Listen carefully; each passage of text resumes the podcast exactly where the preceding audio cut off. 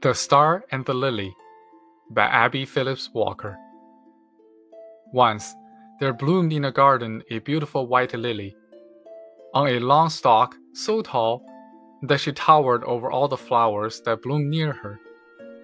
Of course, the sunflowers at the back of the garden were much taller, and the hollyhock that grew in front of the sunflowers were taller too, and also the sweet peas.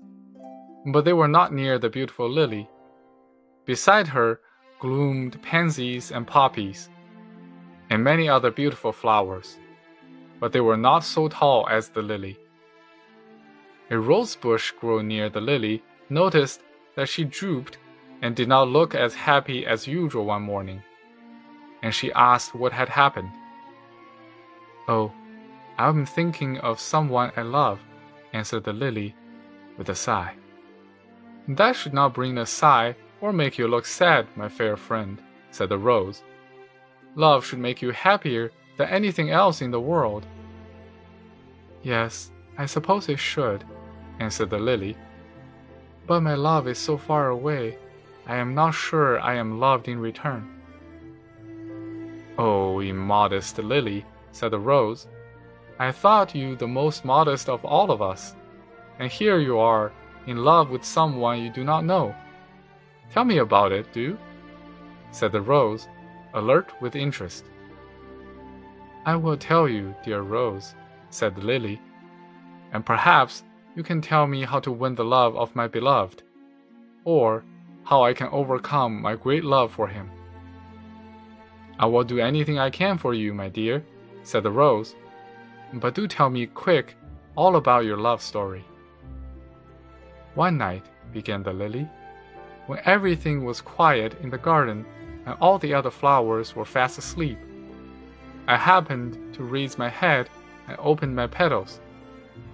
The moonlight was streaming over the garden, and I looked around at all the sleeping flowers and wondered how I happened to be awake at that hour. When looking up to see the moon in all her splendor, I beheld a beautiful star looking down at me. At first, I thought it was looking at the whole garden. But then, I knew all the others were asleep, and I must be the one it was smiling at.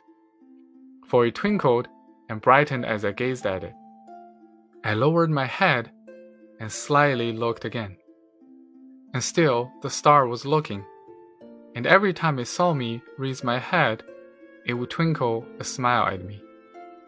The next night, I want to make sure it was I that the star really smiled at, and when it was bedtime, I only bowed my head and did not sleep. And then, when the garden was still, and I was sure you all slept, I again raised my head and saw my star smiling straight down at me.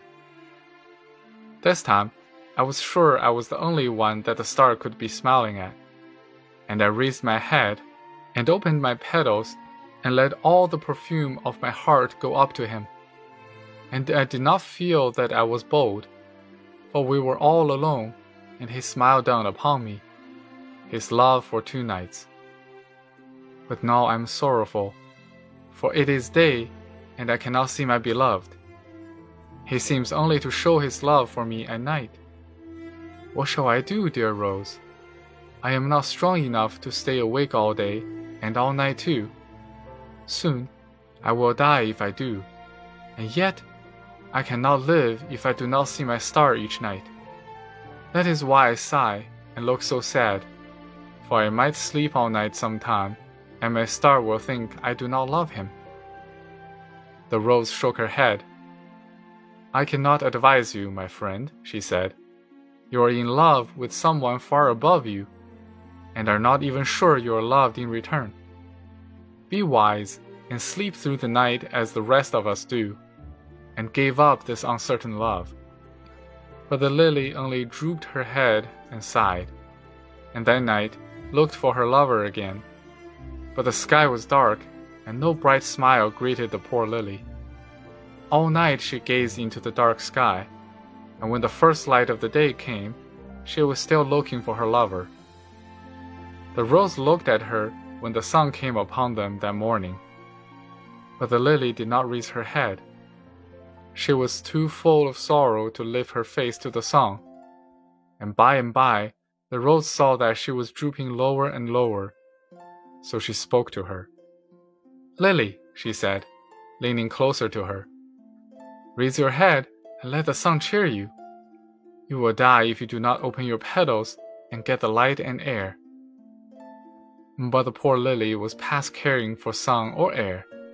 Her petals were limp and her stalk withered. The rose leaned closer to her as she faintly answered, and this is what she heard Goodbye, my friend. I shall bloom no more. My bright star hid his face from me last night, and I have no desire to live longer. Perhaps I may see him after I am gone from here, and if that is true, I shall be happy. But I cannot live here and not see his face. The wind blew through the garden just then and took the lily from her stem, scattering her petals far out of the garden. Poor lily, murmured the rose. She went the way we all will go, but her heart was broken and she died before her time. If she had only looked for love here in the garden, instead of looking so far above her, she might be blooming now, poor lily. The end.